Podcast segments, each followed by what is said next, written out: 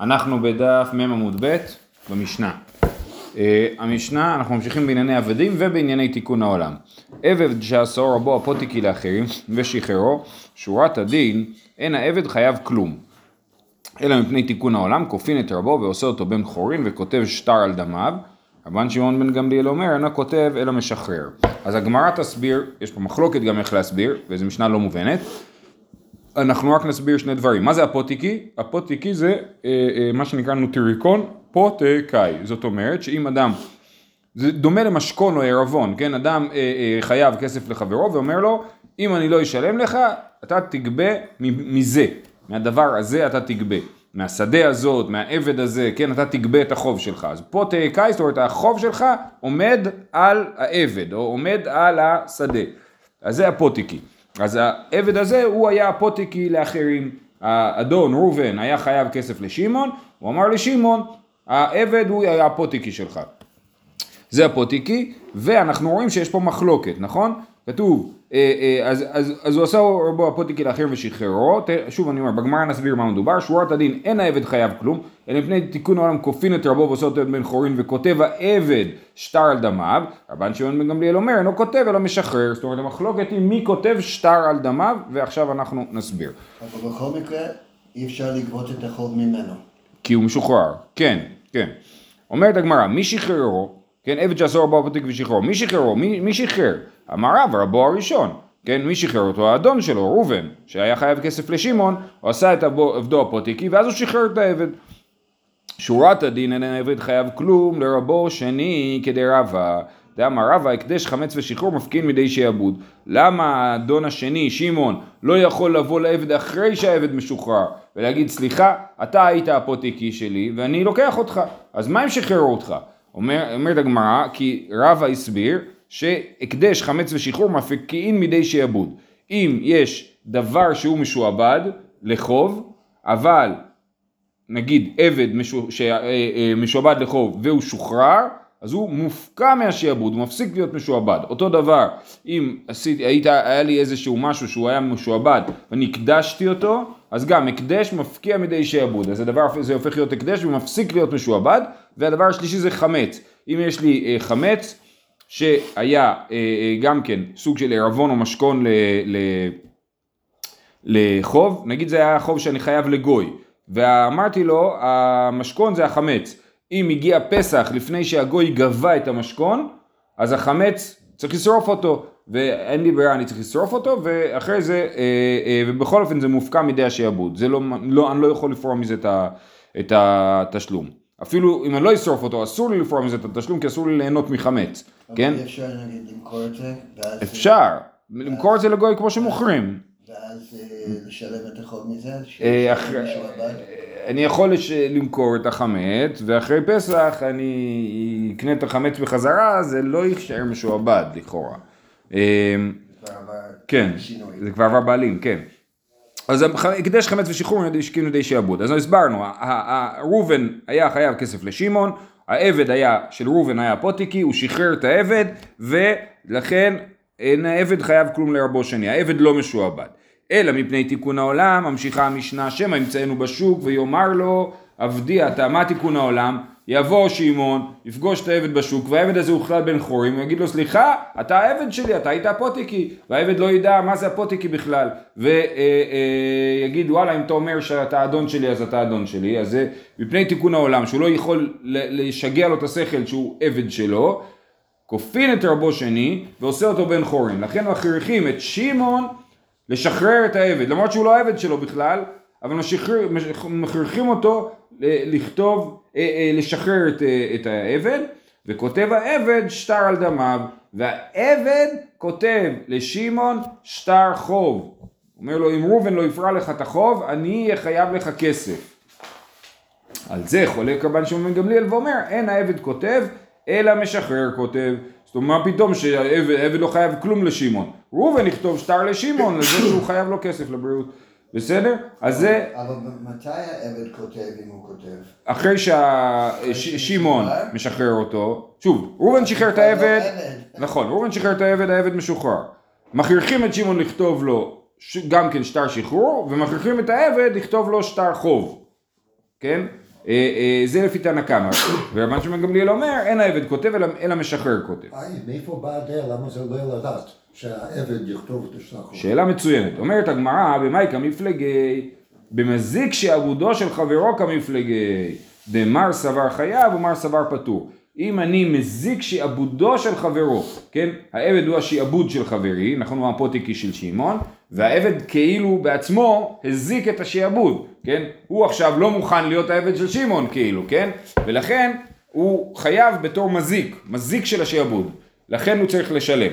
אז, אז, אז תנא קמא סבר, אה, שמר מר סבר חייב, כן? במזיק שעבודו של חברו כמפל- כמפלגי, מר סבר, תנא קמא סבר חייב, ורבן שמעון גמליאל סבר פטור.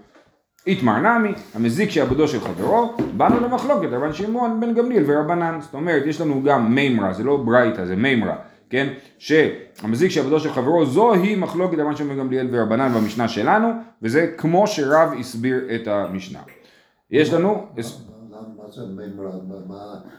איך מחליטים מה זה מימרה ומה זה ברייתא? אה, כתוב איתמר, כי כתוב איתמר, לא כתוב תניא. כן, נכון, כתוב איתמר, לא, זה אני מבין, אבל למה כתבו איתמר שם ולמה כתבו... כי הם ידעו שזה מימר ולא ברייתא. כי אחרת, אם זה היה ברייתא, זה היה מחלוקת על... על אתה יודע, היה להם מסורת. זה, זה, היה להם מימר שעוד מסתובבת. ואומרים, התנאים אמרו, או המוראים אמרו. כמו אפשר להסביר ברייתא באותו אותו דרך, לא? שברייתא זה מקור תנאי, אבל זה תנאי או המורה. ואיתמר זה בדרך כלל המוראי.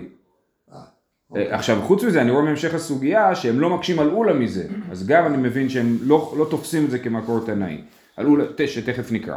אה, אולה אמר מי שחררו? רבו שני. אולה מסביר את המשנה הפוך. שיש לנו ראובן חייב לשמעון וראובן יש עבד והעבד הוא הפוטיקי ואז שמעון כבר מרגיש חצי בעלים על העבד כי הוא יגבה את החוב שלו מהעבד הוא אמר וואלה אני אלרג' איתו אני אשחרר אותו מי שחררו רבו שני עכשיו בעצם בזה הוא פוגע, עכשיו שנייה, שורת הדין אין העבד חייב כלום במצוות, הרי השחרור ששמעון שחרר את, את העבד הוא חסר משמעות, כי הוא לא האדון שלו, נכון?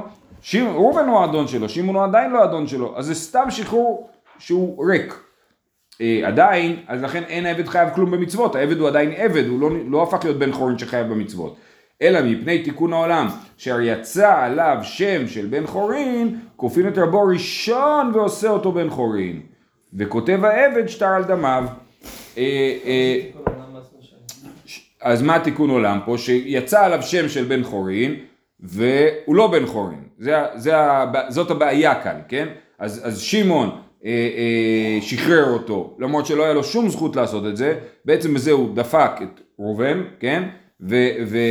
וראובן, כי למה? כי ראובן את החוב שלו יצטרך לשלם עדיין לשמעון. שמעון לא אמר לו אתה לא חייב לי כלום, שמעון רק שחרר את העבד, הודיע לעבד שהוא משוחרר, כן? זה כמו שאני אלך לאיזה עבד ואגיד לו שהוא משוחרר, כן?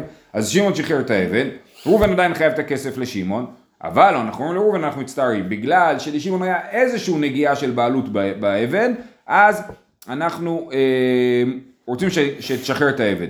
עכשיו שאתה משחרר את העבד, העבד ישלם לך על זה ששחררת אותו, כן? כן, וכופין את רבו ראשון ועושה אותו בן חורין, וכותב העבד שטר על דמיו. אה, אה, רש"י אומר, אה, כותב, שנייה, אה, אין העבד כותב לו שום שטר, אה, סליחה, על דמיו העודפים על החוב, זאת אומרת אחרי, למה זה עודפים על החוב? אה סליחה, כאשר שמעון שחרר את ראובן, הוא בעצם ויתר על החוב, כן? הוא שחרר את, ראובן- את העבד, אז הוא אמר לו אתה לא חייב לי כלום. עכשיו אם העבד שייך שווה יותר מהחוב, אז, ש... אז את כל החוב שמעון כבר כאילו אמר אתה לא חייב לי. פלוס הפער שבין החוב לבין השווי של העבד, את זה העבד ישלים. תפסו אותי חב"ד עכשיו, לעלות אה, כל הטוענים ולעלות לתורה. אז- אז מה הוא... לא, שבא חשבתי עד הבית. כבר. אז אה, עכשיו רבן שמעון גמליאל אומר אינו כותב אלא משחרר כותב. זאת אומרת רבן שמעון גמליאל אומר מה פתאום? העבד לא חייב כלום. מי שחייב כסף זה שמעון. הוא זה שהיה לו בסדר כאן והוא יצטרך לשלם את ההפרש.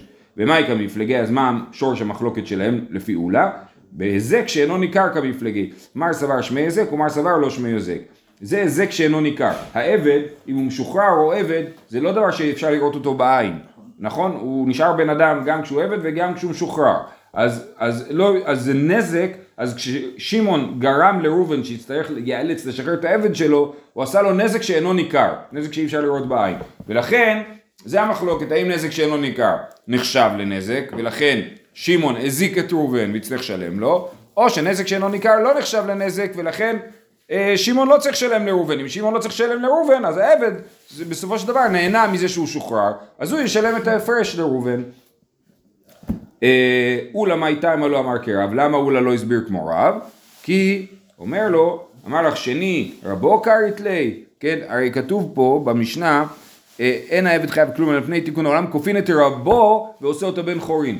שמעון, לפי ההסבר של רב, הרבו הזה זה שמעון, כן? אמרנו שכופין את האדון השני ועושה אותו בן חורין, אבל הוא לא אדון שלו בכלל. אז אם המשנה קרא לו רבו, סימן שמתכוונת לראובן ולא לשמעון. זה מה שאולה אומר. מה הייתה מה לא אמר כרב? אמר לך שני רבו קרית לי, ורב למה, מה הייתה מה לא אמר כאולה? אמר לך שני משחרר קרית לי, הרי אנחנו אומרים אינו כותב אלא משחרר. מי, מי, מי, מי המשחרר? סליחה. רגע, רב מה הייתה מה לומר כאולה? אה,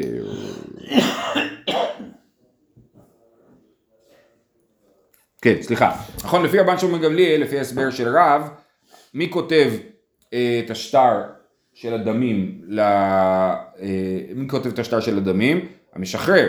מי זה המשחרר? האדון הראשון, כן, שהוא שחרר את העבד. אז, אז אי אפשר לקרוא לאדון השני משחרר, כן? לפי אולה המשחרר זה האדון השני, הוא לא משחרר באמת, הוא רק כאילו משחרר, אי אפשר לקרוא לו משחרר. אז לכן רב לא הסביר כמו אולה. בקיצור, לכל אחד יש טענות כנגד ההסבר של השני, ולכן הוא העדיף את ההסבר שלו. זה מחלוקת של סברה או מחלוקת של קריאת המשנה? זה מחלוקת איך לקרוא את המשנה, אבל יצא לי זה גם מחלוקת במה נחלקו אה, רבן שמעון גמליאל ורבנן, האם נחלקו בשאלת מזיק שיעבודו של חברו, או בשאלת אה, שאינו ניכר. עכשיו אפשר להסביר שזה בעצם, שזה שורש המחלוקת, זאת אומרת, הוא לא מוכן להגיד שיש מישהו בעולם שחושב שנזק שאינו ניכר שמי נזק, ולכן הוא מעדיף להסביר אחרת, אבל הגמרא מסבירה את זה טקסטואלית, כאילו. טוב, איתמר, העושה שדה הוא אפוטיקי לאחרים, אני יכול גם לעשות את השדה שלי אפוטיקי לאחרים. שוב, מה זה אפוטיקי? שאת החוב שלי גובים מהשדה, נכון? ולא ממשהו אחר. זה לא לכתחילה ככה? בעיקרון אני משעבד את כל הנכסים שלי, לא, לא שדה ספציפית, אוקיי? אז איתמר עושה שדה בפוטיקי לאחרים ושטפה נהר, ואז שטפה נהר, הלך השדה, לא שווה כלום. הנהר הציף, נגיד שהוא נשאר בגובה הגבוה ואין שדה יותר. עמי שפיר נאה, זה שם של מישהו, עמי שפיר נאה. הוא היה יפה יפה, שפיר נאה, כן? עמי שפיר נאה, עמי שפיר נאה, אמר רבי יוחנן, הוא אומר בשם רבי יוחנן, אינו גובה משאר נכסים, הלכה השדה למי הלכה?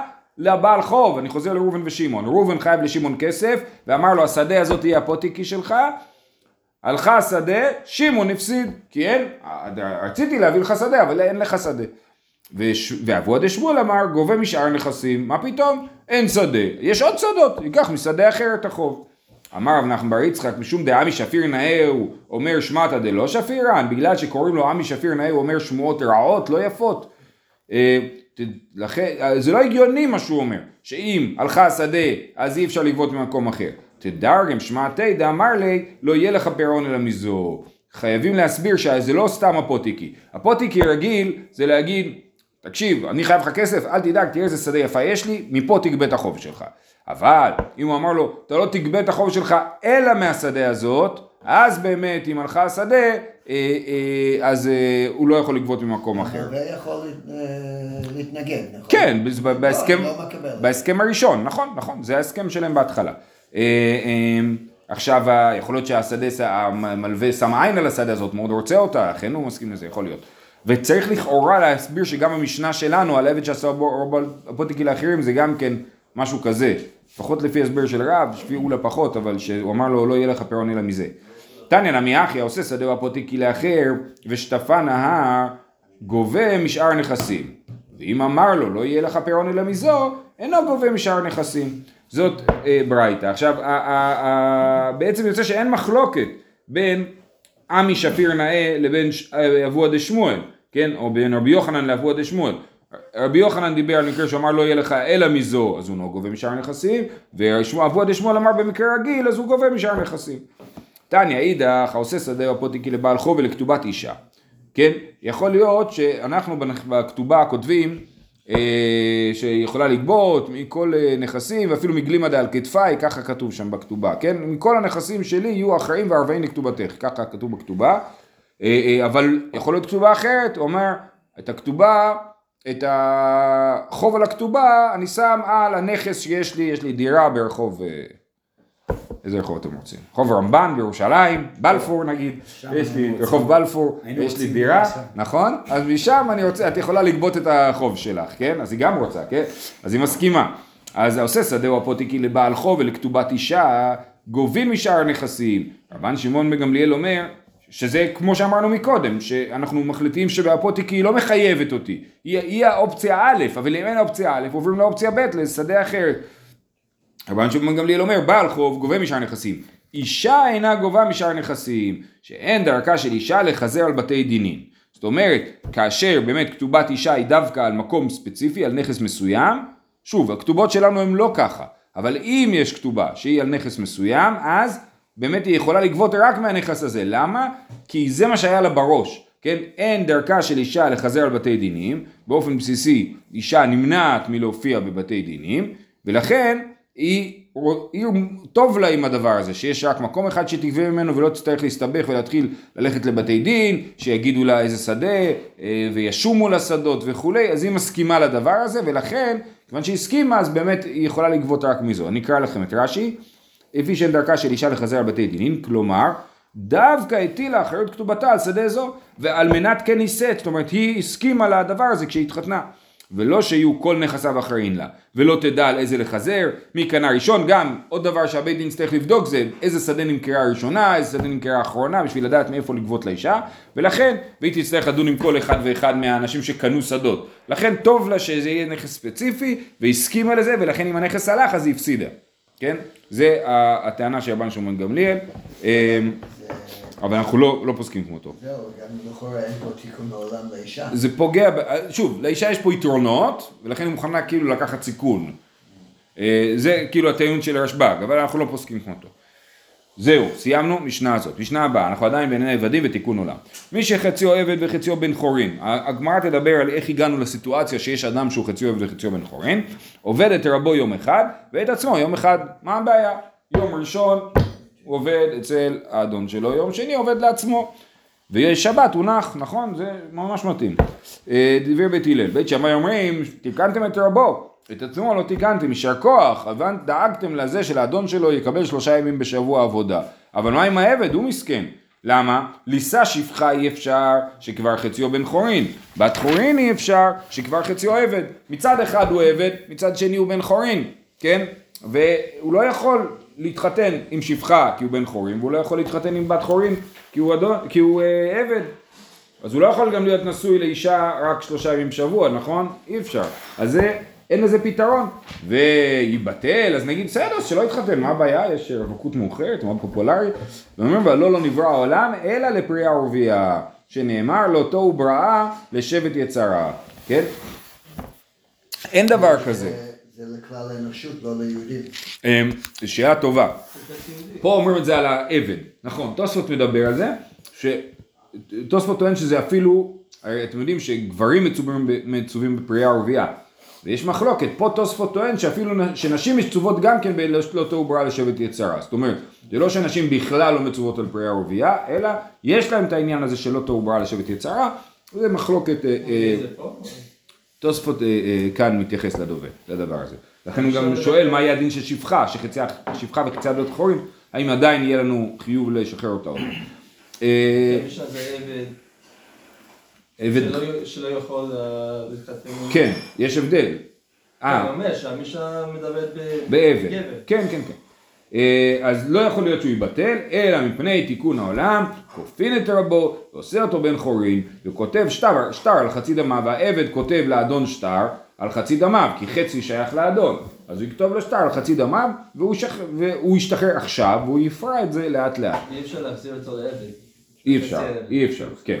וחזו בית הלל להורות כדברי בית שמאי.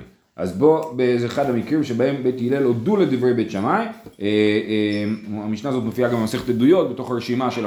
המחלוקות שבהם בית הלל הודו לבית שמאי. תנו רבנן, המשחרר חצי עבדו, אני אומר לעבד שלי, אתה חצי משוחרר, כן? זה אפשר רק בשותפות אני יודע, אבל... הנה, בדיוק זאת הסוגיה. רבי אומר קנה וחכמים לא קנה. אז לפי רבי אפשר, קנה, העבד קונה חצי מעצמו, נכון? והחכמים אומרים לא, אי אפשר, הוא נשאר חצי עבד. עכשיו יש לנו מחלוקת בין רבא לרב יוסף על מה נחלקו רבי ורבנן. שוב, רבי ורבנן אומרים, המשחרר חצי עבדו, רבי אומר קנה וחכמים אומרים לא קנה. עכשיו המחלוקת. אמר רבא, המחלוקת בשטר. אם המחלוקת היא במקרה שהוא שחרר אותו בשטר, הוא כתב לו שטר, חצי, חצי ממך משוחרר, זה השטר שהוא כתב לו, על זה המחלוקת. דרבי סבר והפדלו נפדת או חופשה לא ניתן לה, מקיש שטר לכסף. מה הכסף בין כולו בין חציו? אף שטר נמי בין כולו בין חציו. אז, אז כתוב בפסוק לגבי שפחה חרופה, הפדלו נפדת או חופשה לא ניתן לה. אז הפדלו נפדת, בעיקרון הפדלו נפדת זה מונח של כסף, אנחנו פודים דברים בכסף, כן? זה לא שטר. אז הפדלו נפדת היא חצי פדויה, חצי לא פדויה. אז בכסף יש את האופציה של חצי חצי. וחופשה לא ניתן לה, זה בשטר, כן?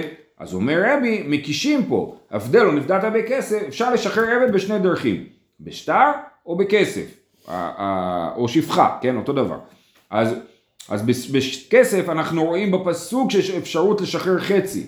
אז מה לגבי אה, אה, שטר? אומר רבי, הקישו שטר לכסף. רבי אמר, אני קורא מההתחלה, אמר רבא, מחלוקת בשטר, דרבי סבר והפדלו נפדת או חופשה לא ניתן לה, מקיש שטר לכסף. מה כסף בין כולו בין חציו? כמו שכסף אפשר לשחרר את כל העבד או חצי מהעבד, אף, שטר נמי בין כולו בין חציו. זאת שיטת רבי. ורבנן גמרי לה לה מאישה, כתוב פה או חופשה לא ניתן לה, לשפחה, וכתוב לגבי אישה וכתב לה ספר כריתות, כמו שאישה, אישה, מה אישה חציה לא, אף עבד נמי חציו לא. אי אפשר להגיד לאישה את חצי מגורשת, כן? חצי מהשבוע את יכולה להתחתן עם עוד גבר אחר, וחצי מהשבוע לא, אי אפשר. אז כמו שאישה אי אפשר לשח... לגרש חצי, אז ככה גם שפחה אי אפשר לשחרר חצי, או עבד אי אפשר לשחרר חצי. אז זה שיטת רבנן. אז זה המחלוקת, המחלוקת לגבי שחרור בשטר. אבל לגבי כסף, כולם מסכימים שאפשר לשחרר חצי. זאת שיטת רבא. אה, אבל בכסף דיבר הכל, קנה. אוקיי. פדויה ואינה פדויה. כן, דיבר בכסף שהוא משחרר אותו, אומר לו אני משחרר, אני משחרר אותך בכסף חצי ממך, דיבר הכל קנה פדויה ואינה פדויה, היא חצי משוחררת חצי לא. למה באקא מפלגי דמר סבר היקשה עדיפה, ומר סבר גזירה שווה עדיפה. אז מה המחלוקת של אה, רבי ורבנן? רבי מקיש את השטר לכסף, כן? ורבנן אומרים לא, לי יש גזירה שווה מהשטר הזה, חופשה לא ניתן לה, וכתב לה ספר כריתות, יש לי גזירה שווה. אז פשוט המחלוקת שלהם היא איזה דרשה יותר חזקה, היקש או גזירה שווה. זה לא דורש הגזירה? הנה, זה מה שהגמרא אומרת, כן. אז הוא אומר, דמר סבר היקשה או מר סבר גזירה שווה עדיפה. לא, יכול להיות שאפילו זה מין מה שנקרא רמה להנחתה, זאת אומרת הם יודעים שגזירה שווה עדיפה, זאת אומרת מה יכול להיות שרבי חושב שהיקש יותר טוב? אומרת הגמרא לא, דכולי עלמא גזירה שווה עדיפה, ושני אחא דאיקא למפרח, מה לאישה שכן אינה יוצאה בכסף, כלומר בעבד שיוצא בכסף, אנחנו נגיד, רבי יגיד הגזירה שווה שלך היא לא טובה, אתה משווה בין אה, גירושין של אישה לבין שחרור של עבד, ואישה לא מתגרשת בכסף. עבד יכול להתגרש בכסף, להשתחרר בכסף, ולכן יש את האופציה של חצי חצי, לכן גם בשטר יש את האופציה של חצי חצי, זה רבי, ורבנן אומרים לא, עדיין הגזירה שווה מנצחת. אה, זאת הייתה שיטת רבא, שהמחלוקת היא לגבי שטר ולגבי כסף, ברור שאפשר לשחרר חצי. רב יוסף אמר מחלוקת בכסף, שלגבי כסף הם נחלקו אפשר לשחרר חצי או לא. דרבי סבר ואפדלו נפדתה, פדויה ואינה פדויה. רבנן סברי, דיברה תורה כלשון בני אדם. מה שאמרנו ואפדלו נפדתה, שזה חצי פדוי, חצי לא פדוי, זאת שיטת רבי. ורבנן אומרים לא, אפדלו נפדתה זה סתם לשון בני אדם. הכוונה היא שלא נפדתה, לא הכוונה היא שחצי משוחררת, חצי לא משוחררת. אז אין לנו מקור לזה שבכסף אפשר לשחרר חצי, ובזה נחלקו. אבל בשטר, דבר הכל לא קנה, אי אפשר לשחרר חצי עבד בשטר, כי זה כמו גט, אי אפשר לשחרר חצי אישה בגט, אי אפשר לשחרר חצי עבד בגט. אז בעצם המחלוקת שלהם זה רבי עקיבא ורבי ישמעאל עם... אה, אפשר להגיד ככה. נכון, הרעיון שדיבר כל התורה כלשון בני אדם זה הרעיון של רבי ישמעאל, אתה צודק.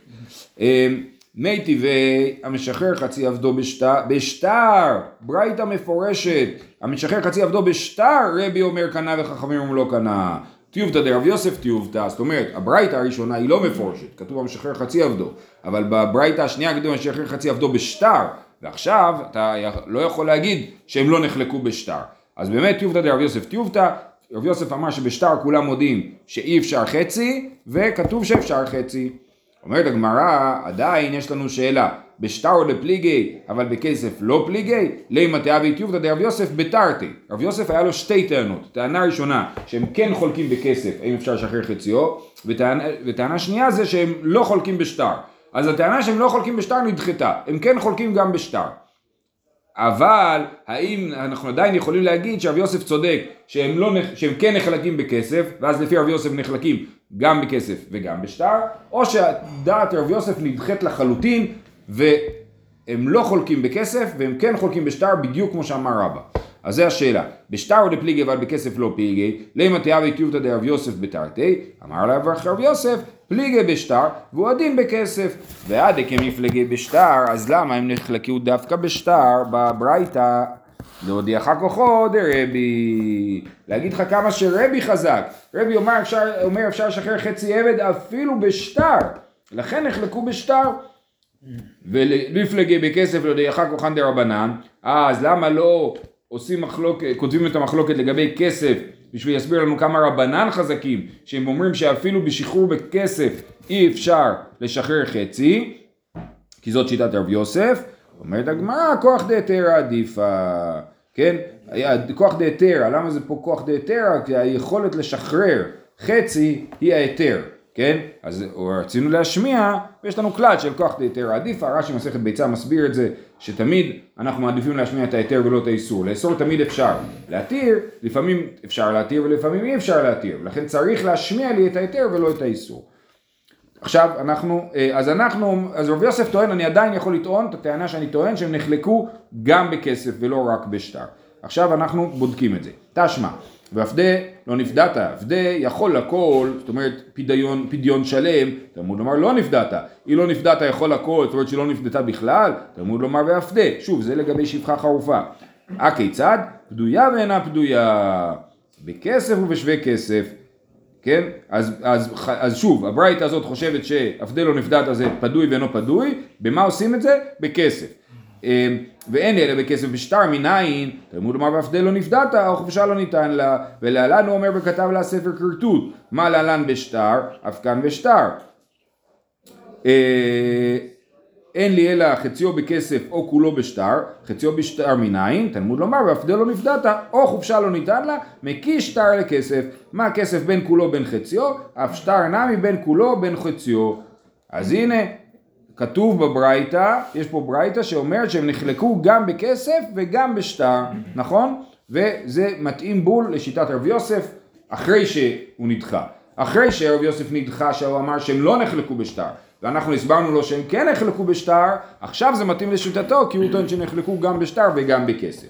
בישלמה לרב יוסף בתר די תותא, ורב יוסף אחרי שנדחה. המאני רבי, אלא לרבה, רישא דיבר הכל, וסיפא רבי, רישא זה דיבר הכל כי כולם מסכימים שבכסף לפי רבה אפשר לשחרר חצי, אין בזה מחלוקת. והסיפא, לגבי שטר, זאת שיטת רבי. אז מה תגיד? שתחילת הברית הזה שיטת כולם, ושסוף הברית הזה זה רק שיטת רבי. זה בלאגן, אנחנו לא אוהבים ברייתות כאלה. אה, אמר לך רבאין, כן, אני יכול לחיות עם זה שרישא דיבר הכל וסיפא רבי. במשנה גם כן עושים דבר כזה? אה, לא. אה, אם לא יהיה ברירה, אומרים רישא רבנן וסיפא, כן. אבל פה זה פחות בעייתי, כי מה אתה אומר? אין מחלוקת בין הרישא לסיפא. הרישא היא שיטת כולם, והסיפא היא רק רבי, כן? ולכן הרב אשי אומר, אמר, רבי, כל הברייתא היא רבי, סבבה, נכון שרבנן נחלקו עליו, אבל הוא חושב את הכל. אז הוא אמר את הכל, ורבנן מסכימים איתו ברישא, זה בסדר גמור. בקיצור, שיטת רבא גם לא נדחתה. הברייתא שאומרת ש- שאפשר לשחרר חצי גם בכסף וגם בשטר, לפי רב יוסף, כל הברייתא היא רבי. כי רבי ורבנן נחלקו בשני הצדדים, ולפי רבא, התחלת הברייתא היא רבי ורבנן מסכימים איתו, וסוף הברייתא היא רבי ורבנן לא מסכימים איתו. יופי, עכשיו משפט אחרון, בישלמה לרבה, סליחה, אה, אה, אלא מתניתין דקתני, מי שחציו עבד וחציו בן חורין, או המשנה שלנו, שיש מי שחציו עבד וחציו בן חורין, אז ככה, בישלמה לרבה, מוקים לה בכסף לדברי הכל, אלא לרב יוסף, לימי רבי ולא רבנן, לפי רבי אין דרך שיהיה חצי עבד חצי בן חורין, כי הוא לא, אי אפשר לשחרר חצי עבד לא בשטר ולא בכסף לפי רבנן. אז הוא יגיד שכל המשנה שלנו רק אליבא דרבי, זה לא, לא נוח להגיד דבר כזה. אמר אבינה, בעבד של שני שותפים ודברי הכל. זהו, אנחנו נעצור פה. אז מה, מה, איך נסביר את המשנה? כמו שאמרת בהתחלה, שיש לנו שני שותפים שהעבד הזה שייך להם, וכל אחד מהם משחרר את כל מה שיש לו, ואז זה בסדר. למרות שעדיין חצי מהעבד עדיין עבד, אבל אני נתתי גט שלם, אני נתתי שחרור שלם, וזה אפשרי. כשאני רוצה לשחרר חצי, זה בלתי אפשרי. אבל כשאני משחרר את כל מה שיש לי, אבל עדיין יש אדון אחר, זאת זכותי המלאה. זהו, שיהיה לכולם, יום טוב, בעזרת השם.